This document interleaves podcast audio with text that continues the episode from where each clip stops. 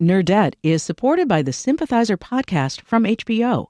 Join host Philip Nguyen in conversation with the cast, crew, and author Viet Thanh Nguyen as they discuss the making of this historic HBO original limited series. Stream new episodes of HBO's The Sympathizer Sundays exclusively on Max, and listen to the Sympathizer podcast wherever you listen to podcasts. Think on your feet for our Fast and Curious 5K, a one of a kind race hosted by WBEZ and the Chicago Sun Times on Saturday, July 27th at Humboldt Park. More info and early bird registration at wbez.org/events.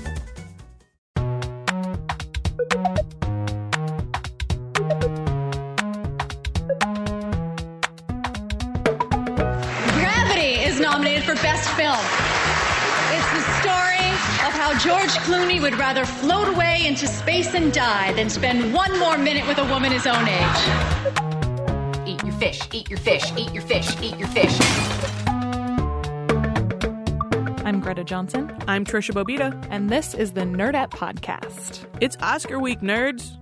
We'll have some Oscar predictions this week with A.A. Dowd. He's film editor for AV Club, which is like the actually serious part of The Onion. Serious like it's true, not serious like it's all serious. Oh, he's very serious. Well, he does take movies and the Oscars pretty seriously, so we'll be talking with him about some things that he loves and or hates about the award show itself. but first, Nerdette contributor Logan Jaffe. The last time we heard from Logan was way back when she was telling us about her nerdy summer camp stories. She was a historical reenactor as a child and someone who's always had a love for old and new tech, which is why it doesn't surprise me that she has a lot of feelings about the movie Her. Her is up for Oscars this year, and as Logan says, that's well deserved. But the movie, which is about near future technology, got her thinking about why robots are so often ladies. What are you doing? I'm just looking at the world. I'm writing a new piano piece. Oh yeah, can I hear it? Mm-hmm. This is a scene from Her, a film directed by Spike Jonze that's up for all sorts of awards this year at the Oscars, including Best Picture, Writing, Production Design, and Original Score. I thought this song could be like a photograph. Her is this big shot, independent film set in the future, and it deals with people's changing relationships with technology. I like her photograph. So, the sad, kind of dweeby dude named Theodore falls in love with this personal operating system named Samantha.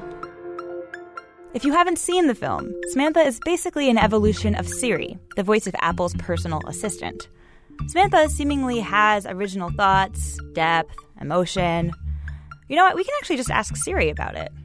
Siri, do you know Samantha? No, but I'm hoping I'll see her at the Oscars. Okay, well, um, so her makes sense in this very American context that Siri could become Samantha. But if you hop across the pond to the UK, the default voice of their iOS personal assistant is not Siri. It's Daniel. Me? I'm just a humble virtual assistant. Maybe the Brits are just comfortable with a male voice. I mean, they have decades of iconic male butlers to draw on in their pop culture. But in ours, we got Siri, who is actually this woman. I am the voice of Siri. There she is. I kind of got chills. Her real name is Susan Bennett. It must have seemed like a no brainer for Apple to choose a female voice for the interface here in the US. Because, as Clifford Nass, who studied human and computer relationships at Stanford, put it, people in the US are just historically more accustomed to female avatars. And that when making Siri, Apple had to do some detailed analysis on what the dominant gender stereotypes were. That varied depending on which country you're from. Here, technology is almost always a lady. You're the best, Rosie. You betcha, Mr. J. Ah, boy. That's especially mind boggling because in the real world, we're working hard to chip away at stereotypes about gender roles and trying to open people's minds about gender identity.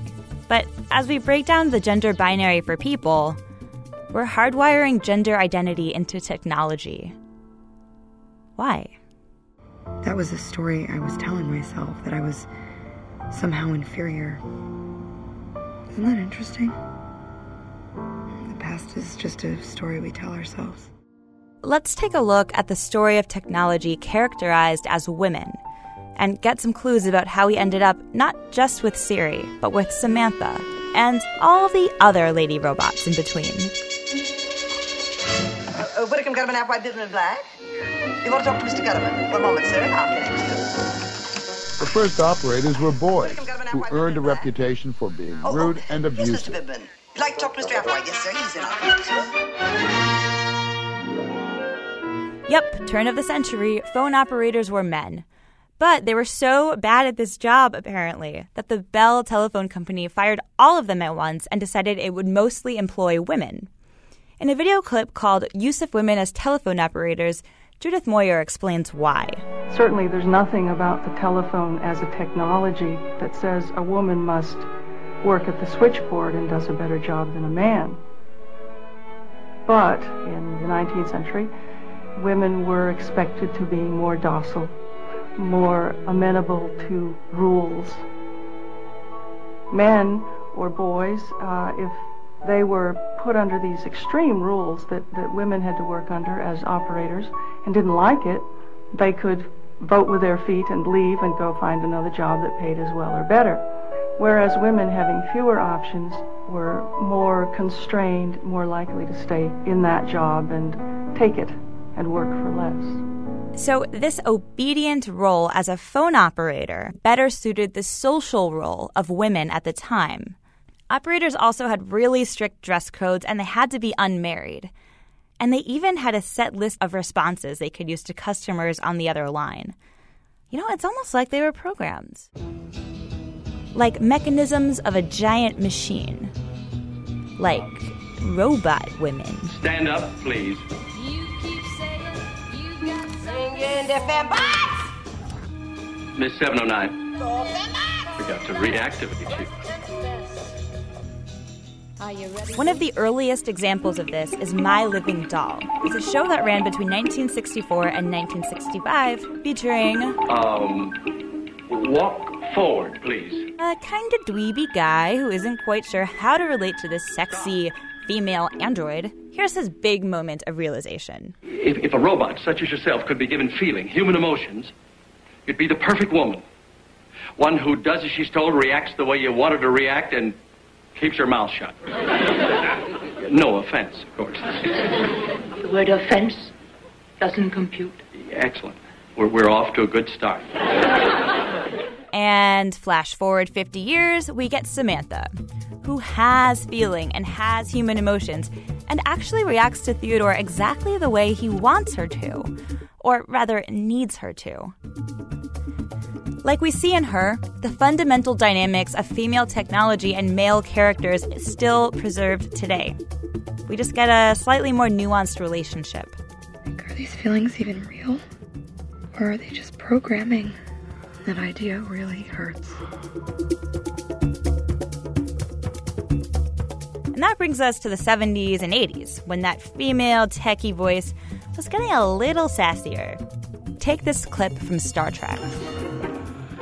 Computer on. Record. Computed and recorded, dear.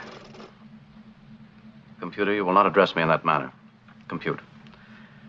Computed, dear. All right, you get a female computer again taking commands, but she has a bit more personality, as Spock will tell you about recent repairs to the Starship Enterprise. They seemed to feel the ship's computer system lacked the personality. They gave it one. Female, of course. That brings us to the 90s and 2000s, when there's more and more technology in our actual everyday lives, not just in sci fi. Computer, where am I? Make a right turn. Buckle up, baby. Selecting all surrogates. It said go to the right. It can't mean that. There's a light right there. there. It knows where it's going. The the machine This knows. Stop yelling at me. No, it's not.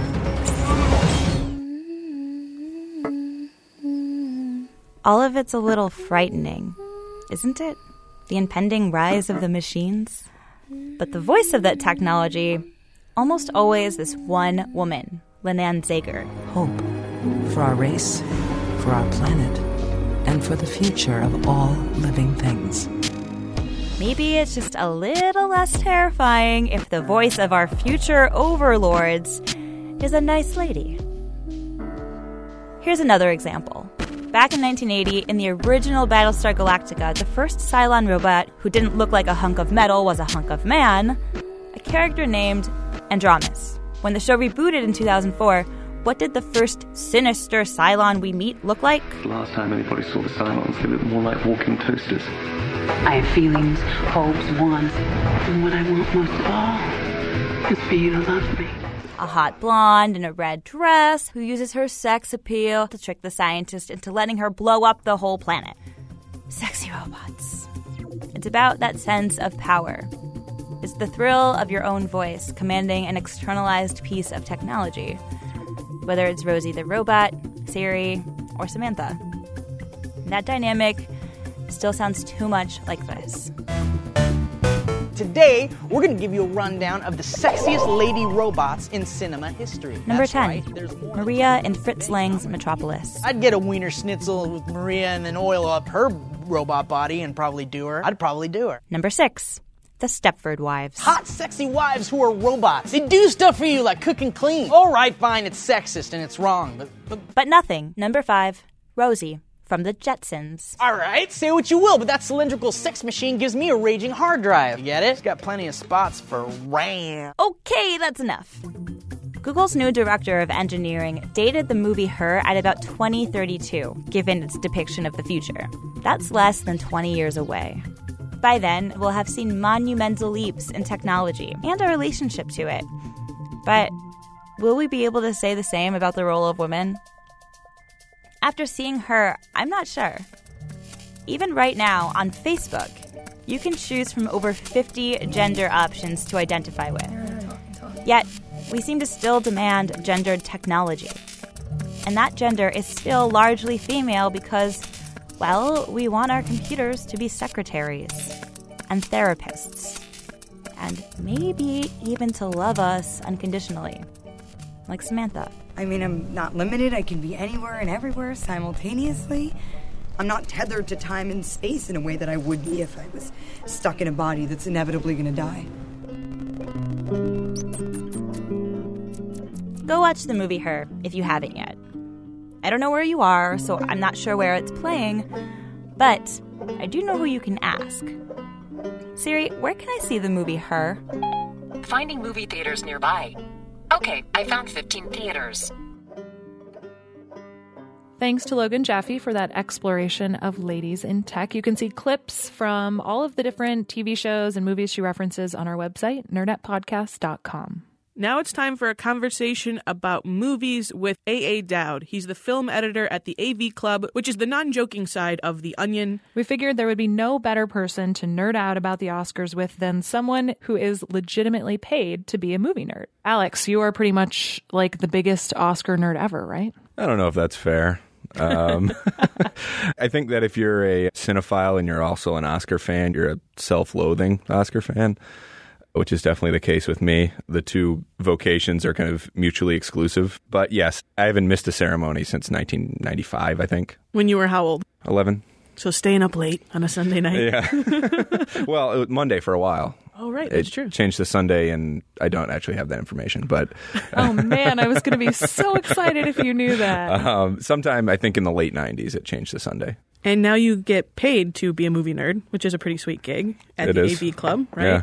And the thing about Oscar season is that it doesn't start in January when the nominees are announced. It starts as early as August now with the way that some film journalists cover it. There's a definite wag the dog quality about it because, you know, you have people bemoaning that there are front runners as early as August, which is sort of a self fulfilling prophecy. Reminds me of the same debate we always have about politics that there used to be a campaign season, now it's just Mhm. constant horse race. Exactly. The day after the Oscars, you'll have pieces, and they're always kind of tongue in cheek about trying to predict the following year's Oscar winners. And it's tongue in cheek, but there's still an element that you're still participating to that noise. Yeah, and they're you know? still thinking about it. It means Oh, yeah. they actually spent some Oh brain yeah, they can put like a an irreverent spin on it, but they're thinking about it. You've been watching the Oscars since 1995. What are some of your favorite Oscar moments? these things become really preordained after a while. You know, the same names keep popping up. So when something unexpected happens, that's fun. I remember in 2003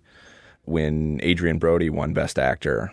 And he rather famously went up there and kind of made out with Halle Berry, who was presenting to him. um, but what was exciting about that moment was, at least from somebody who finds himself steeped in this all the time, is that that race, to ask a lot of people at the time, pundits and stuff, that race was like, it's either going to be Jack Nicholson for About Schmidt or it's going to be Tom Hanks for Castaway. To actually see somebody who you wouldn't necessarily expect to win go up there is, it, it- regardless of how you feel about the winner, it's always nice to see a surprise after months and months of people saying this is what it's going to be. Didn't that lead to Brody's Diet Coke commercials, which may be his finest work? I'm not sure. Yes, I think it did. I mean, you know, yeah. I would say that I'm actually more into the discussion about the films than I am the ceremony, which I often think is kind of a drag. I liked the two years that Jon Stewart hosted. I thought that he was very funny, and I know that some people thought that he didn't have the right tone, but I liked him. You always have these montages of these are important moments through the history of film, you know, and you have this montage that shows how movies have dealt with social issues through the years. And you cut back to Jon Stewart saying, and none of those were problems ever again. Know, so I liked that. You know, the Oscars takes itself maybe the most seriously of all the award shows.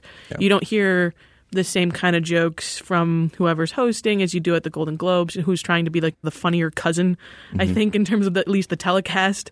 But the Oscars has to figure out a way to actually engage people for a few hours and take seriously the history of film. Right. It's a tough place to be in. Yeah. It's not simply the people who win. I think it's once you've been nominated, you're part of the club.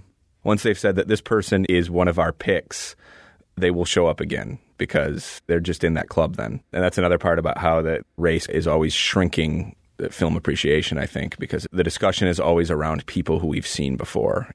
But when they do reach out to somebody who's not part of the club yet, you know, I mean, I think in recent years, somebody like Jennifer Lawrence, I think it's a very good chance that she would not be headlining a mega budget franchise right now, The Hunger Games, if they hadn't tossed her a bone with Winter's Bone when she was up for Best Actress for that. I guess that's one of the slightly more exciting things about it is that it does launch careers sometimes, and that is exciting to see young, talented people getting their names out there. We could just sort of rapid fire go through some of your favorite picks for the year and we'll jump in in the categories where we know something. Yeah. I was going to ask Greta to jump in on all of these, but I know she hasn't seen a lot of movies this year and she said that she wasn't willing to fake it. It's feminism at its best, you know? So Okay, that's good. I have actually decided that due to my judgmental characteristics, I am happy to choose my favorites, even though I have only seen Dallas Buyers Club.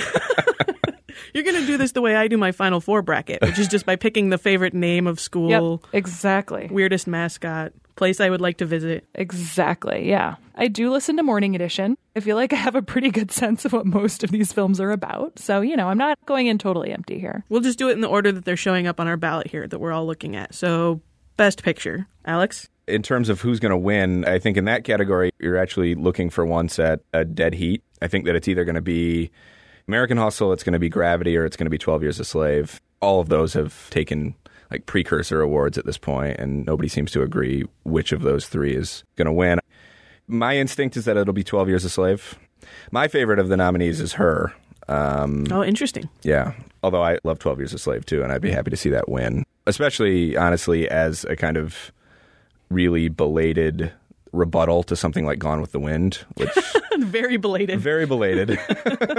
but, you know, Gone with the Wind presenting this kind of romanticized view of the antebellum South and Yeah. this idea of the kind slave owners and the happy slaves, you know, and 12 Years a Slave in like one scene punctures that whole idea. Just annihilates that whole premise. Yeah. Exactly. So I would be totally happy with that winning too. So, best actor. Greta, you start with best actor. Oh, okay. This is highly scientific here. It's obviously Chiwetel Ejiofor because slavery. Is that going to be your answer in all categories where 12 Years a Slave is there? No, I mean, in this case, I was very torn because I thought Matthew McConaughey did a really good job in Dallas Buyers Club, which is the one movie Which I you've saw, seen. Which you've seen. I've seen. I did really appreciate his role. I mean, I could barely recognize him when he first came on screen. I was like, wait, is that really him? You want to give it to him too because you're just so enamored with True Detective right now, but that doesn't count right now. That doesn't Exactly. count. Exactly. The whole thing. So yeah, Chiwetel Ejiofor. Also, it's just a really fun name to say. I'm confident saying it because I've heard it enough on NPR. I just think this is it. What about you, Alex? Are you going to validate my completely irrelevant opinion? I'm not. Um, I think he should win. I, I think that he's the best of those five. I actually think they're all pretty good. The nominees are Christian Bale in American Hustle, Bruce Dern in Nebraska, DiCaprio in The Wolf of Wall Street, Chiwetel for 12 Years a Slave and McConaughey for Dallas Buyers Club. McConaughey is probably going to win, but I think this is one that could go in a number of directions. You said that you can't count True Detective, but I think that that doesn't necessarily describe the mindset of the people who are voting. Sure. I'm not sure when the ballots actually went out and when people had to have their answers. I know the True Detective train has just picked up steam. Everybody's talking about it now, but I was reading something today saying it was kind of the anti Norbit for him mm-hmm. this year. that the fact that he was in that really makes him look better. The reference being that a few years ago Eddie Murphy was up for Dreamgirls for supporting actor. And I think the weekend of the Oscars, Norbit was coming out, and Just to remind everyone that this is a thing he does too. exactly. Um, but yeah, I think it'll be McConaughey, but you know, I could be wrong. I would be happy with either of those. Yeah. And I've seen both of those movies, so that's the most concise and informed opinion of the Nerd Podcast co-host you're going to get on that category. Actress in a leading role, we have Amy Adams, Cate Blanchett, Sandra Bullock, Judi Dench, and Meryl Streep. That's a really solid list right there. It's a really solid list of ladies, but I think we could go back to my favorite Onion headline from like the last month, which is uh, Meryl Streep acquitted because they couldn't find a jury of her peers, something to that effect. She has no peers, so she can't be tried in court. Um, Best actress as a category frequently annoys me because I, I, I feel like we're dealing with a group of about a dozen people that members of the Academy are familiar with. And even more so than any of the other categories, I feel like that's one where the same names year in and year out, regardless of if what they're doing is even worthwhile, just pop up again and again. It's like people are just checking off the same names. And all of these people are perennials. it's like the Tina Fey joke from Golden Globes, where she said, you know, Meryl Streep is nominated tonight, proving that there are great roles in Hollywood for Meryl Streep's over 60. But I'm going to go with Streep, even though it's the most obvious, just check off if you've never seen any of the movies, because my love for August Osage County knows no bounds. Here's my obnoxious hat for a second. I got to see August Osage County here in Chicago when it was on stage, and Deanna Dunagan is one of my favorite Chicago actresses. So I want it to be sort of an award for Deanna through Meryl, because that first performance that they did on stage here in Steppenwolf inspired people to turn this play into a movie, and this movie is now getting attention for being an imperfect film of a pretty perfect American drama on stage, but I'm still going to give it for Deanna, especially that dinner table scene. Yeah. Um, which, if you saw the movie, you know what I'm talking about. If you saw the play, you know what I'm talking about. If you've had dinner with your own family at Thanksgiving, you know what I'm talking about. It's often the most explosive uh, real moments can happen over mashed potatoes.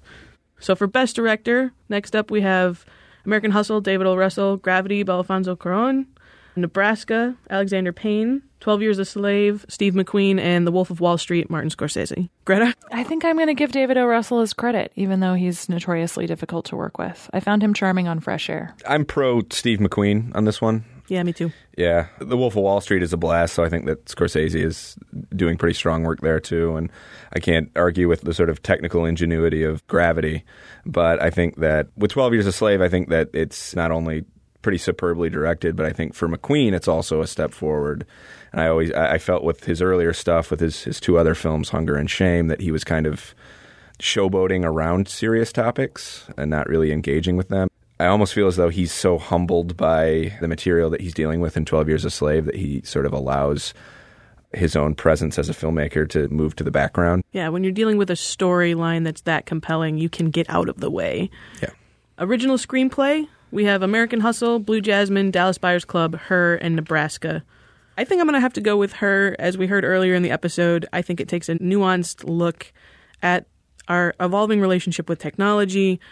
The performances are great, and I'm excited to see how we view this movie in 20 years, to be honest. Mm-hmm. When we have more technology like this in our lives, is this movie going to seem hilarious or is it going to stand up as sort of unsettling? I was just unsettled by this movie Yeah. more than anything. Yeah, I would love to see her win. All right, adapted screenplay. You want to read them off for us, Alex? Yeah, it's Before Midnight, Captain Phillips, Philomena, 12 Years a Slave, and The Wolf of Wall Street. And I would love to see Before Midnight win this. This is the one award that if if that won, that would make me the happiest of everything. Oh, really? So this is one of your favorite. Yeah, I think. Well, I think then. it's the best script of the year. Before Sunrise, Sunrise. in '95, Yep. before Sunset in 2004, and uh, before Midnight last year. So, do you think the script is that excellent standing on its own, or is it a result of the preceding films that makes it so powerful? That's really tough to say, I guess, because at this point, my investment in these characters and in this story is very much linked to what I've seen in those other films. I think for the Oscars to give an award to the end of the trilogy is an okay way to give a nod to the whole mm-hmm. package. I did it with Lord of the Rings. Yeah. Right, I right. was, I'm so glad you did that because I was going to be like, it's like that at Lord of the Rings, but I didn't have to bring out my nerd voice. You did it for me. Yep. Yeah.